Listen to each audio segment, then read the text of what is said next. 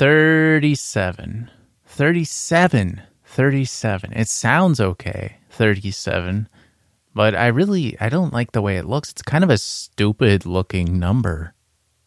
thirty-seven. I don't judge every single number, but I could take you through numbers zero through nine and any combination of them and tell you which numbers I like the way that they look and why. But when you've made it thirty-seven episodes, when you've taken all the time and created and birthed all these episodes thirty-seven times, you know what the people want. They don't want Albert's autistic aesthetic opinion of numbers. They don't want to be the only person wearing these pants. And I'm not. I'm not the only person wearing these pants. They want entertainment and answers. Maybe even thirty-seven of them. Like, who is Pete and why is so much stuff for his sake? Ask them. Ask somebody the next time you hear them exclaim, for Pete's sake, who Pete is. I bet they don't even know a Pete, because no one does. Nobody knows this Pete whose sake it's always we're making it for. Let's make that answer number one. Who is Pete? Fuck you. That's who he is.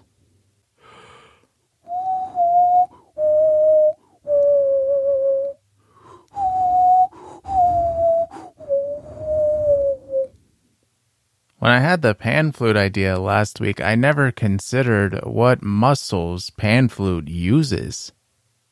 They're weird muscles, muscles I'm not really familiar with, and that I think are going to strengthen up my jawline and chin and lips a whole lot. Probably really good for sucking dick. Probably like Jesus had hidden under that beard of his. I bet that's why he had the beard, because we know that he was shaving his body. I've been giving it a lot of thought, and I'm still not saying that Jesus was gay. I'm just saying, what if he was gay? If someone were to think that he was gay, I ended up going to church because of it, to get more information, to learn more. I was really focusing, really making a lot of eye contact with the pastors and the priests. A lot of them must get really dry mouths when they're up there because they kept licking their lips a lot. My questioning did not stop there.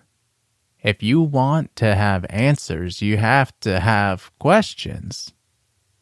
These questions have led me to pop philosophy, or what I'm now calling philosophy pop. Philosophy. In two thousand two, pop sensation Avril Lavigne gifted the world with Skater Boy. In this smashing single, she said that he was a skater boy. Was he? Or did he maybe just carry around a skateboard and hang out at skate parks and wear skater clothing? More importantly, what is it that makes one a skater boy? I can't prove it just yet, but I'm pretty sure that it's Pete's sake.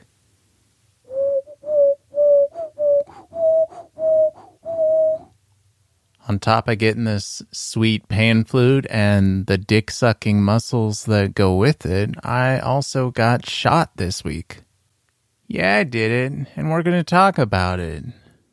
Ooh, that makes it political. Or it just makes it a dumb guy saying shit. I signed up. I was able to get in pretty quickly, pretty easily. Minimal hassle, I'd say. It wasn't an inconvenience on my part. And I hate doing shit like that. I hate having to make an email thing. I show up right when I'm supposed to, and there are a bunch of cones and signs and shit that say COVID vaccine. A little obvious, but, you know, old people are driving out there, so probably a good idea. There's some kind of security-looking dude waving at people once they make that first corner and just kind of pointing you down the lane, which you obviously got to drive down because both sides are lined with bright orange cones, and it's the only fucking way you can go. So this is out near one of the airports, and you keep following these cones, and they're like occasionally pairs of people just kind of waving you in the direction that's the only fucking way that you can go. And there are these signs. There are these weird signs every ten feet or so that have these like trying to ease the tension kind of comments about the virus and vaccine and shit that are just kind of weird and off-putting. I'm paying more attention about them and thinking about them more than I should, but they're just not good comments for that situation. Trust me, I've made it thirty-seven episodes. I'm qualified. So after lots of cones, a few turns, and some people, there's a lot more people. One of the main areas, and there's three lanes now at this point, and there's a bunch of fans, and there are signs that say, roll your windows down and keep your doors unlocked. No more than I think Jesus might have been gay, I thought that maybe it was some kind of simulation or some kind of odd government sort of situation. But I've got good intuition, and I'm a trusting guy. So I do what the fucking signs say. I roll down my windows, I unlock my doors, and finally one of the people speaks to me. I'm asked if I have an appointment and the number. She writes it on my windshield, sideways. Another odd and interesting point, but it gets me waved through to the next area, and finally I get to go in this big old warehouse kind of building. At the entrance of the building, there's a sign that says no photos and no videos.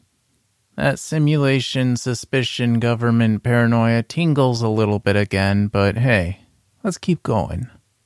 The floors make my tires squeaky, which is mostly fun. There's this dude who's the master pointer, and he gets to choose which of the three lanes you go into, which I'm not qualified to do that job, but based on what I was able to see, I'm guessing it's just the shortest. Lots of sitting and stop and go, and probably more people than there needed to be. One of the first ones advises shutting the engine off in between stops because of the carbon monoxide coming out of the car. I get asked a set of questions that make sure it's okay for them to shoot me. Couple more stop and go, and I get asked those questions again before getting shot. Followed by more, my favorite, repetition. She tells me that it may be sore in the area and to move it around and to make sure I drink plenty of fluids. I get told this at least a couple more times with the squeaky floor, stop and go, and being told that I would need to be observed for fifteen minutes. I didn't see a timer, and it didn't feel like a full fifteen minutes. But well enough, I suppose, so I was out of there. Not so scary. Even with underlying suspicions, you can still go do it and feel moderately okay. On the way back home, once I got on the freeway, I made up a song about how wonderful I was. I'm not telling you this so that you go get it. I'm not going to tell you to go get it, or not to. I did not choose this as a reflection of any beliefs, political or philosophical. I just wanted to put a smile on the face of whoever it is out there that wants to hear that I got shot. Take it out of context. Cancel me. Don't listen to Tunanashu podcast. They kept asking me if I had any questions, so I kept trying to come up with questions. I asked, was I supposed to bring a gun? They said no. I asked if I was supposed to bring two guns and if they were going to search me or my car. They asked me if I had guns, and I told them that I still had questions. The next one is if they had any questions. I intelligently interrupted really quick and asked if I focused my chi on the injection site if it would inhibit the inoculation. I asked them if my left foot being larger than the right was going to need more of the vaccine. I even asked one of them if he was a skater boy. They just scoffed and said that he wasn't good enough for her. Just like T-Mobile not being good enough for me. After seventeen years, seventeen years, that's like thirty-seven minus twenty, I'm finally canceling my T-Mobile and switching to Verizon, and when I did this, I was so fortunate. One of the reasons I was switching was because everything I ever tried to do with T-Mobile was always way harder than it needed to be. It took more time, energy, effort, sent me around in those stupid circles like the Cox thing. And now that I go to cancel, I get the most competent professional person that I've spoken to in a workplace setting in fucking years. I had planned to tell them that I was canceling my service because I didn't like the color pink that they used. But the amount of respect I instantly had for this person in the short amount of time that I spoke with her and she was able to help me, I chose to just be honest.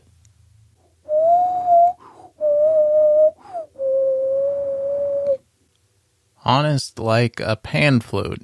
And honesty isn't always the best policy, and that's a stupid fucking phrase. But sometimes it fits really nicely into life, and it feels really good when it gets to feel good. It doesn't feel good when I'm working. And the people that I'm working for are abusing the work that I'm doing. And it doesn't feel good when I have to put them on mute so I can scream, "Grow new ears, you deaf fuck." But I do like how it feels now that I'm moving on from that and screaming, "Grow a new brain, you dumb fuck." Sometimes it's expression. Expression can be more important than honesty. It's really the bee's knees, though, when you get honest expression. And I've had that this last month. I've introduced someone in my world that I love. And to say it here is the most honest and the most expressive way that I can in my world at this time. I love you. Almost as much as Jesus might have loved sucking dick. And if I were really honest about my expression about that, there would definitely be a mutant mutiny, which is exactly the type of shit that is bound to happen if we end up having an existential Olympics. It's my idea, and I'm obviously qualified to host it after bringing you ethics auctions and moral avalanches. Let that sink in as you consider what event you might want to compete in, because I will be hosting in costume, and it's going to be the most perfect costume. This costume is like Trump-level genius. It's the only option to invite and unite all the sides and ideas inside of people for this existential Olympics. Like Two-Face from Batman, I'm going to be dressed as two people and split down the middle. On the one side, I'm going to be Colin Kaepernick. On the other side, I'm going to be Derek Chauvin. And I'm going to upset everyone when I kneel on both knees before Jesus Christ on the cross and open my mouth.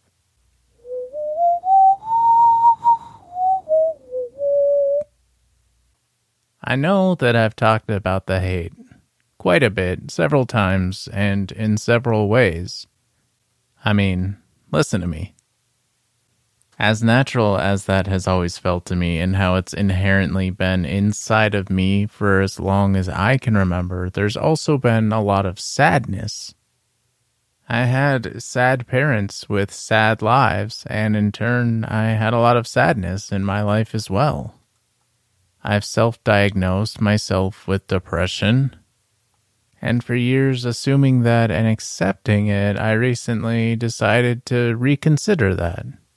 Just a little bit, some spontaneous philosophy, a little philosophy pop. And this time around, I wanted to see how I could not have that, if there was a way for me to do that. I've always seen my sadness as something that was there inside of me, as like a reaction, as a reply to my conditions, to my history, to what was going on, and how I felt about and thought about things. I don't believe in destiny. I've wanted to, I've tried to, but I really don't. But if I view my sadness in terms of capacity, so it's not how much has happened that I feel this sad, but I feel this sad because of so much that hasn't happened. It's not that I have all this extra emotional sadness inside of me, but the enormousness of the capacity that I may have for joy may be so much larger than what I am currently receiving. It's like the goldfish analogy they used in the movie Big Fish. I feel that I'm getting close to readjusting and recalculating these capacities. I'm also getting close to the next steps with Tunanashu. When you hear from me next, I should have done some quality control on the first batch of shirts. The shirts are mainly for me and my number twenty-nine fan. I want to wear them, and if you do too, then they will be available. That availability will help support the podcast. I'm not going to plug it all pushy and shit, but the shirts are going to be fucking cool. And if they go well, the Patreon and the YouTube are soon to follow. And I've been busy, and I've been missing stuff and lagging behind on things that I wanted to get done, but that's one of the main priorities for me, and I'm excited for it. We will get back to a better balance and rhythm again eventually. Until then, I am always happy for any attention that you give the Tunanashu podcast. I want to be able to reciprocate that. And giving people pan flutes and playing mine for them just isn't enough. This episode is enough now, though. I might have had enough shitting on Jesus for a while, too. I need some good new hate. Send it my way. I'll be doing the same for you.